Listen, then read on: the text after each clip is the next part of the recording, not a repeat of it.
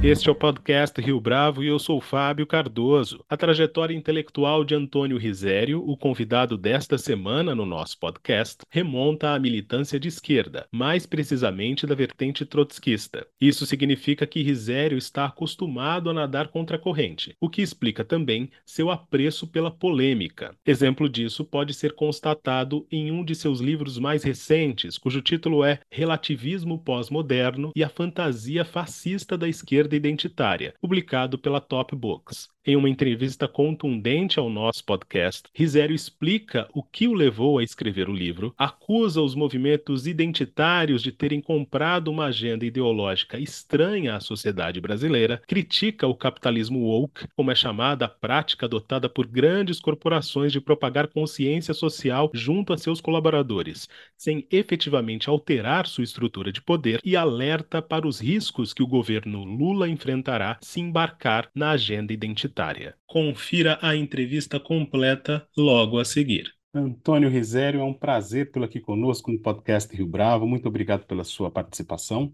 Tudo bem, Fábio? Como é que tá? Vamos conversar. Antônio, eu queria que você começasse explicando para a gente o título do seu livro, que não é o mais recente, mas é um livro que fez é, bastante barulho, sobre o relativismo pós-moderno e a fantasia fascista da esquerda identitária. É um título por si só muito provocativo, para dizer o mínimo. Eu queria que você explicasse para o nosso ouvinte que não teve a chance chance de conhecer essa obra, que saiu pela Top Books em 2019, depois ganhou uma reedição, um pouco da história dessa obra e por que, que você decidiu escrevê-la. Eu decidi escrever, Fábio, porque hoje no Brasil nós estamos vivendo uma ditadura de pensamento único no meio artístico, intelectual, jornalístico e tal que é essa, esse avanço avassalador do, do identitarismo, que é uma, uma coisa importada dos Estados Unidos. A vitória lá do multiculturalismo, do identitarismo, foi viabilizada, na verdade, por milhões e milhões de dólares da Fundação Ford no sistema universitário norte-americano. E a Fundação Ford vai fazer o mesmo aqui, transplantando a realidade americana para o Brasil, uma coisa típica de imperialismo cultural. Eles praticamente compraram a Universidade Brasileira, injetaram montanhas de, de dólares em organizações não governamentais e tal, com essa exigência. A contrapartida era pensar o Brasil dentro dos padrões e das pautas. Você vê, os Estados Unidos é uma anomalia planetária, é o único país do mundo que não reconhece a existência de mestiço de branco e preto. O Brasil, ao contrário, o lugar da multiplicidade, da mestiçagem, das misturas, o país multicolorido. Então, tratar de enfiar o Brasil no padrão de nação bicolor identitário americano com campo racial polarizado. E tratando a realidade brasileira como se isso aqui fosse igualzinho aos Estados Unidos. E assim eles financiaram uma universidade pobre e louca por dinheiro, e professores também atrás de dinheiro, prestígio, poder, e, e organizações não governamentais, eles entraram de sola financiando isso. Essa leitura do Brasil em, em termos multiculturais identitários norte-americanos essa transposição. E isso foi, como nos Estados Unidos também, a, a, nos Estados Unidos a universidade exportou para a mídia esses princípios do multicultural identitarismo, das lutas de minorias e tal. E para a ABC, aquela ABC, as, as, grandes empresas de mídia, o New York Times, não sei o que, nos Estados Unidos. Isso também no Brasil, foi a, a Globo, a Folha de São Paulo tal, todo mundo entrando nessa viagem. E o empresariado chamado woke capitalism, né? Daí eu resolvi dar um murro na mesa. Falei, já, e eles entrando muito agressivos e muito agressivamente calando a boca de quem discordasse, eu também resolvi entrar batendo. Falei, eu vou, como dizia o Paulo Leminski, eu falei, eu vou entrar pulando com os dois pés no peito do porteiro. Agora, Antônio, é, essa leitura de que se trata de uma agenda importada dos Estados Unidos para pela Universidade brasileira.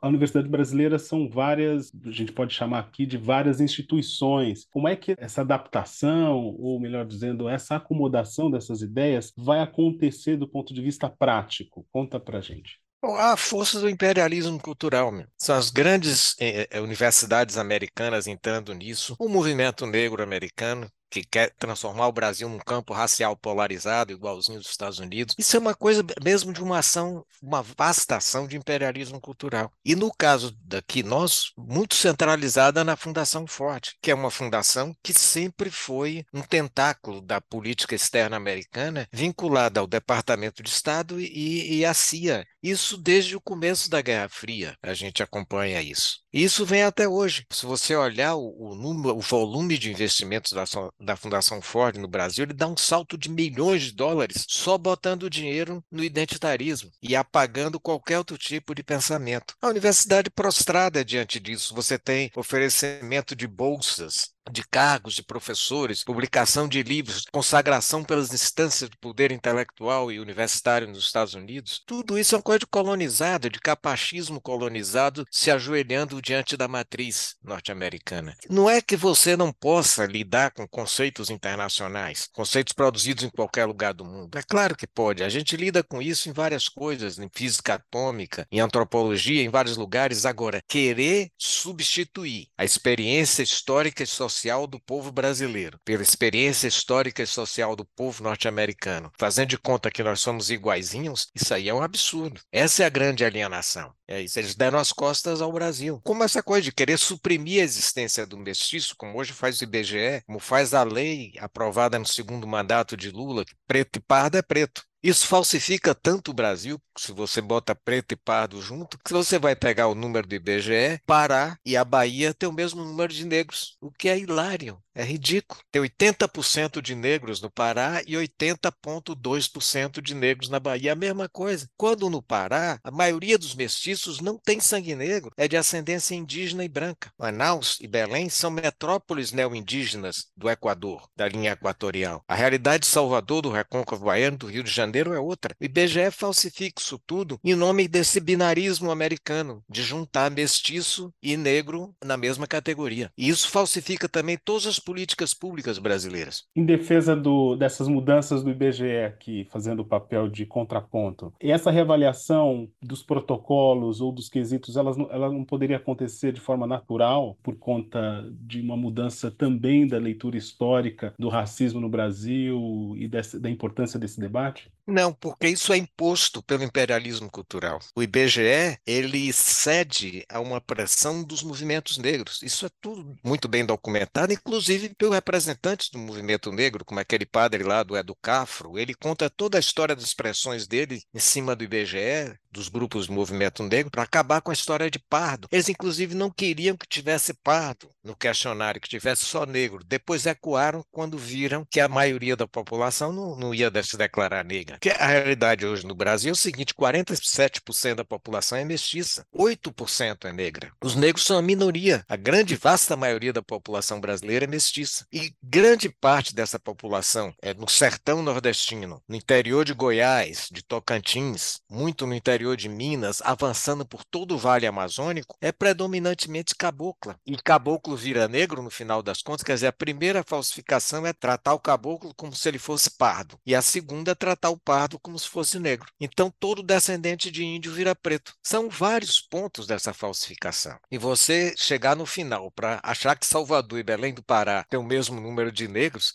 é só dando risada. É uma Agora... fraude estatística gigantesca. O historiador Zé Murilo de Carvalho, ele fala de genocídio estatístico do índio no Brasil. E tem também o, o genocídio hoje estatístico ideológico do mestiço, com, com aplauso e, e, a pressão da Rede Globo de tudo. A Rede Globo bota o sujeito branco na novela Pantanal fazendo um discurso inflamado como se fosse negro. Mas aí o próprio movimento negro também não pode reivindicar o fato de que, olha, seríamos nós que deveríamos falar a respeito desse assunto e não os brancos. Não, quem tem que falar sobre esse assunto são os mestiços. São eles que estão sendo ameaçados de supressão. Se você dissesse assim, não, os mestiços são 47%, os negros são só 8%, então todo, todo negro é mestiço. Não ia, você não ia concordar, mas dá até para entender. Agora, uma muquequinha de 8% de negros querer incorporar 47% de mestiços, isso é um escândalo. E você é forçado a isso, forçado, pressionado pelas políticas públicas, você não tem as benesses da política pública, porque não tem política pública para mestiço no Brasil. Ser mestiço hoje no Brasil é como se fosse uma desgraça que não dá camisa a ninguém. A palavra nem é mais,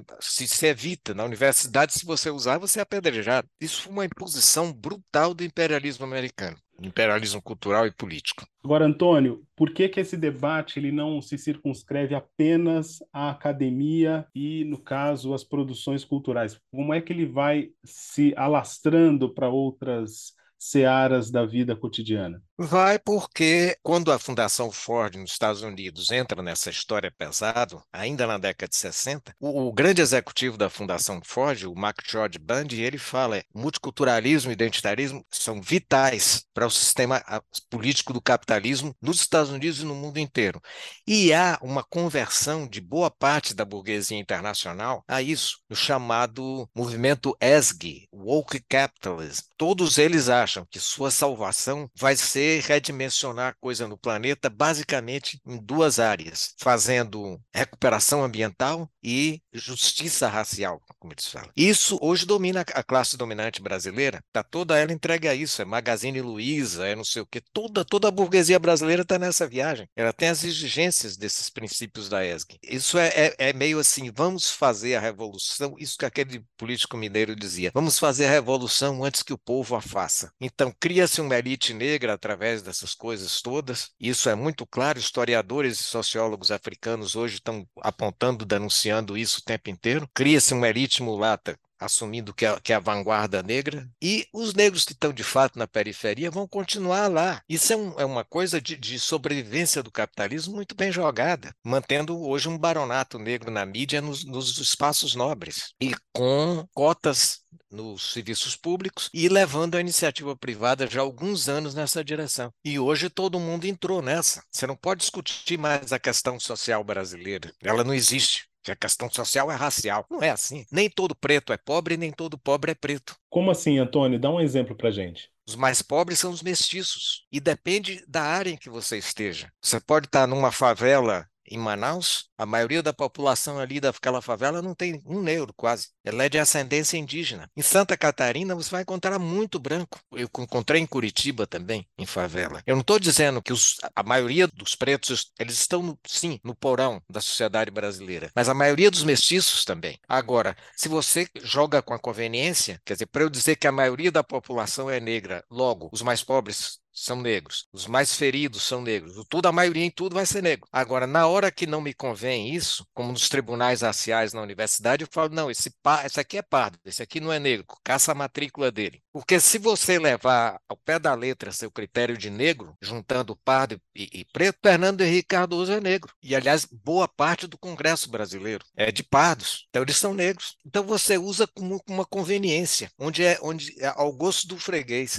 Aqui é conveniente que pardo seja e negro se juntem para a gente ser, para o movimento negro, dizer que representa a maioria da população brasileira. Agora, quando o privilégio dos 8%, da elite desses 8% negros, é ameaçada, ela expulsa os pardos. Pardo é papel, não é raça. Essa é a frase que se usa muito nesse meio. Então, o Brasil precisa voltar a se assumir como mestiço. Antônio, por que é que esse movimento identitário, ou os identitários, falando aqui de modo geral. Eles não conseguem ter uma percepção do todo ou global da sociedade. Esse é um dos elementos que está no seu livro. Mas isso está desde o início. Está todo na ideologia multiculturalista. É engraçado ver o lugar onde, onde houve essa inflexão nos Estados Unidos. Quando houveram os grandes protestos de massa contra a participação dos Estados Unidos na Guerra do Vietnã, o poder americano chegou à conclusão de que tinha alguma coisa errada no funcionamento democrático ali, do sistema político. E uma das coisas que acaba com essas lutas globais, aí é onde entra muito a Fundação Ford, junto com a CIA, o Departamento de Estado, e investe nas lutas setoriais. Luta de mulher, luta nos que então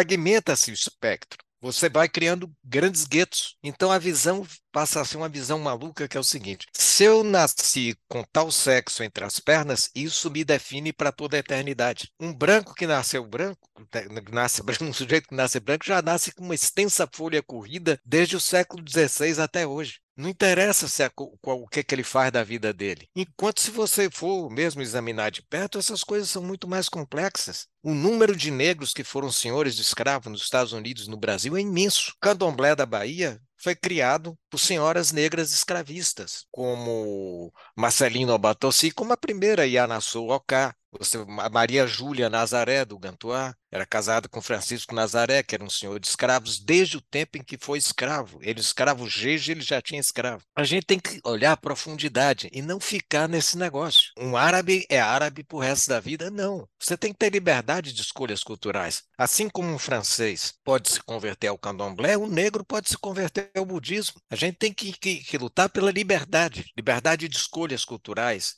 liberdade de opções de vida, e não determinar que uma pessoa é o que é biologicamente. Isso é um determinismo biológico que, no fundo, repete o racismo científico do século XIX, inclusive em seu combate feroz à mestiçagem, que irmana a direita e a esquerda. Hoje, no mundo, quem combate a mestiçagem? A esquerda identitarista e a extrema-direita. Você vai ver Marie Le Pen na França. Como é que essa divisão chega à linguagem? Antônio, que vai ser uma frente de batalha também dos movimentos identitários. É, que é uma coisa engraçada, porque chega a ser meio ridículo, porque é um desconhecimento total da língua. É básica, o Brasil hoje é um país de analfabetos, semi-analfabetos e no máximo semiletrados, que não conhecem a língua portuguesa. Então, chega a falar coisas hilárias. É preconceito, racismo usar a palavra doméstica, porque remete ao trabalho das negras no, na senzala, lá no, na Casa Grande e tal. Isso é uma bobagem. Doméstico quer dizer de casa, não quer não tem relação com o negro trabalhando na, na, na Casa Grande. Ou então vamos fazer manifestações políticas em todo o aeroporto do Brasil, onde tem escrito assim, desembarque doméstico. A, a ignorância sobre a língua e o sentido das palavras fica, fica louco nisso isso. E tudo isso ainda tem uma coisa que tem por trás, que é a ideologia puritana americana com seu horror a misturas, evitando os, os assuntos é, sexuais, essas coisas. É, é, muito curioso. Você, você tem palavras hoje que são criticadas no Brasil pelos movimentos negros que é hilário. Inclusive porque, no início, hoje eu tenho visto até menos. Por exemplo, eu, eu conversando uma vez no Olodum, eu falei do. A fulana é batuqueiro? Eu disse, batuqueiro não, percussionista. Eu falei, mas meu amigo, batuqueiro é uma palavra africana, vem de vutuk, do banto. Agora, percussionista é latim, de percussiones. Por que, que você quer expulsar da língua portuguesa do Brasil as palavras de origem africana. Então não pode falar Ayaô Arriou um ebó. Tinha que se dizer naquela época era a sacerdotisa fez uma, uma oferta votiva. Ah, vamos tomar banho. Isso é coisa de, de, querer copiar a Igreja Católica. As pessoas não percebem o quanto são dominadas nessas coisas. O número de palavras africanas que hoje são bozó considerado. Por que, que é pejorativo? Macumba? Macumbeiro? Eu conheci o pessoal do candomblé, se, se, se tratava assim, não, a gente quer dar macumba. Macumba é uma palavra banto que quer dizer exatamente oração, reza, ligada à fé. Ao mesmo tempo, para substituir essas palavras africanas por palavra do latim. Tem que conhecer a língua. Não pode querer fazer revolução sem conhecer o que, você está querendo revolucionar. Antônio, no último domingo, depois da votação, o agora recém-eleito Lula disse que o Brasil é, não tem dois Brasis e fez um discurso de unidade. Para muitas pessoas, essa, esse discurso de unidade tem um significado muito forte depois de quatro anos de governo Bolsonaro. No entanto, uma das, um dos pilares da esquerda no Brasil hoje envolve os movimentos identitários. Pensando aqui nessa progressão no longo prazo, você acha que essa cultura woke e esse woke capitalism que você citou tem trazem risco para riscos para essa administração que começa dia 1 de janeiro de 2023? É. A gente tem que ver o seguinte: o identitarismo é contra a nação. Eles, não, eles dizem que o Brasil não é uma nação. O Brasil é um país formado de várias, inúmeras nações que são obrigadas a ficar juntas sob o tacão do Estado. Essa é, que é a visão. Lula não tem clareza sobre esse assunto, nenhuma. Tanto que ele, quando saiu da prisão, é que foi procurar saber o que eram pautas identitárias. Ele não, ele não tem noção ainda hoje. Agora é casado com uma identitarista radical, que, que vai fazendo a cabeça dele em várias direções. Agora, você viu isso que aconteceu no Chile. O Chile propôs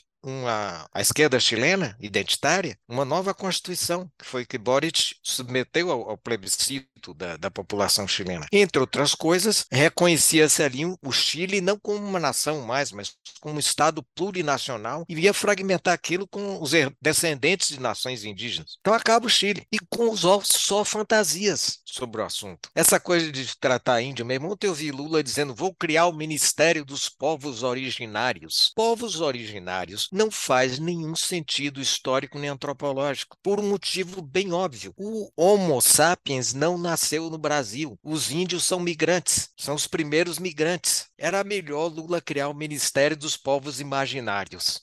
Eu não vou levar isso a sério. E acho sim que o governo Lula pode entrar em parafuso nisso, porque Lula não tem um grande projeto para o Brasil. E pode embarcar nessa viagem chilena que não deu certo do Boris, tra trabalhando em outro patamar e sem recorrer a plebiscito, porque você vai ver que a política identitária ela não é feita, não é uma política de massas. O identitarismo ganha todas as suas leis no tapetão, como se diz no futebol. Ganha no, no Congresso, ganha no, no, no, Poder Judiciário, ganha não sei o que. Não, não, não é política de massas, é política de gabinete e de salão. E pode ser feito. Foi aí que teve a lei, o Estatuto da, da Igualdade Racial virou lei dizendo que pardo é preto. Foi tudo no tapetão. Os pardos não foram consultados sobre esse assunto. Não é política de massas. E Lula pode embarcar nessa, achar que vai entrar para a história ampliando de uma forma quase suicida a democracia brasileira nesse sentido da viagem identitarista, sem levar em conta o potencial autodestrutivo disso, tanto para a democracia quanto para a nação. Uma última pergunta, Antônio. Você escreveu na, no começo deste ano um artigo para a Folha de São Paulo que gerou uma celeuma estratosférica. Você foi cancelado, se a gente puder chamar assim, para utilizar outro termo que vem de fora só para te provocar. O que, que você pensou a respeito disso depois? Você se arrependeu de ter escrito o texto naquelas condições? Escreveria novamente hoje? Fala para gente. Aquele texto está amplamente desenvolvido no ensaio que eu estou escrevendo, que chama A Questão Parda no Brasil. Eu não tenho um problema com isso, pelo seguinte, eu tenho muita confiança no que penso e nunca fui pela por nenhuma viagem da maioria. Eu acho que, que um intelectual que abre mão de suas convicções porque elas não são a da maioria, ele está traindo não só as suas convicções, como a própria democracia. Isso é uma coisa. Depois, eu tenho muito, muito treino em ser minoritário. Quando eu fui militante de esquerda, eu era de um grupo minoritário trotskistas e era amaldiçoados pelo resto, pela grande esquerda. Na, na cultura e na arte, eu fui ligado à poesia concreta quando os irmãos Augusto e Haroldo de Campos, que hoje são canonizados, eram tratados como fascistas na imprensa brasileira, na Folha de São Paulo, inclusive, por jornalistas e artistas que se diziam de esquerda. O tropicalismo, as pessoas se esquecem, porque hoje Caetano Veloso é uma anonimidade. Quando ele foi cantar e Proibido, Proibido no Festival da Canção, a plateia estudantil de esquerda se levantou, virou de costas para ele. Ele ficou cantando com a plateia de costas para ele e vaiando ele. Foi por isso que ele fez aquele discurso. Vocês vão matar amanhã o velhote inimigo que morreu ontem. Então eu, eu, eu era ligado ao tropicalismo, essas coisas. Tá? Eu, tá, eu sempre tive, curiosamente, do lado minoritário. Eu não tenho um problema com isso. Agora, se alguém escreve um artigo sério, contestando uma coisa que eu, que eu escrevi, eu vou e leio. Converso com essas pessoas. Por exemplo, o Muniz Sudré, por exemplo, várias vezes já discutimos, mas horas. E trabalhamos juntos em algumas coisas. Agora, quando vem me xingando, eu não leio. Então, aquele ataque mesmo, com isso, por causa desse artigo meu, eu não li nada. Eu só via um pouco meu filho meio grilado com um número enorme de ameaças de morte que chegavam aqui em casa. E eu até brincava, eu dizia assim, olha, Gabeira dizia que quando ele estava na esquerda armada, ele dizia o seguinte, é que a esquerda armada tinha perdido porque eles tinham sido treinados para morrer, mas não tinham sido treinados para matar. Eu acho essa distinção de Gabeira bem interessante. Eu falei, se a ameaça de morte fosse bolsonarista, eu não teria dúvida que eu ia ficar muito preocupado, porque eles foram treinados para matar. Agora, ficar ouvindo xingamento, eu não perco meu tempo com xingamento, não. Aqui em casa, minha mulher até ria, porque ela via que no meio daquela coisa que me xingavam em tudo que era lugar, diariamente, milhões de coisas, não sei o quê, eu aproveitei, eu fui ler as viagens de Marco Polo, que eu não tinha lido, e li as, a epopeia de Gilgamesh, aquele texto lá da, da Cádia antiga, do mundo mesopotâmico babilônio lá. Falei, vou perder meu tempo lendo xingamento, né? Eu vou ficar lendo, estudando minhas coisas. Minha aposta é longo prazo. Eu não tenho nenhuma ansiedade. Eu vejo, até quando eu falei de meu filho assim, ele é ansioso em fazer as coisas. Eu falei, vem cá, você tem 28 anos, está ansioso? Eu tenho 70, não tenho nenhuma ansiedade. Eu tenho um trabalho para os próximos 100 anos. Antônio Rizério, foi um prazer tê-lo aqui conosco no podcast Rio Bravo. Muito obrigado pela sua entrevista. Obrigado, Fábio. Vamos conversando. E esta foi mais uma edição do podcast Rio Bravo. Ouça, comente e compartilhe. Gostou da experiência? Nós da Rio Bravo estamos aqui para lhe oferecer o conteúdo mais adequado para a sua melhor tomada de decisão. E no site www.riobravo.com.br você conhece mais a respeito da nossa história. No Twitter, o nosso perfil é @podcastriobravo.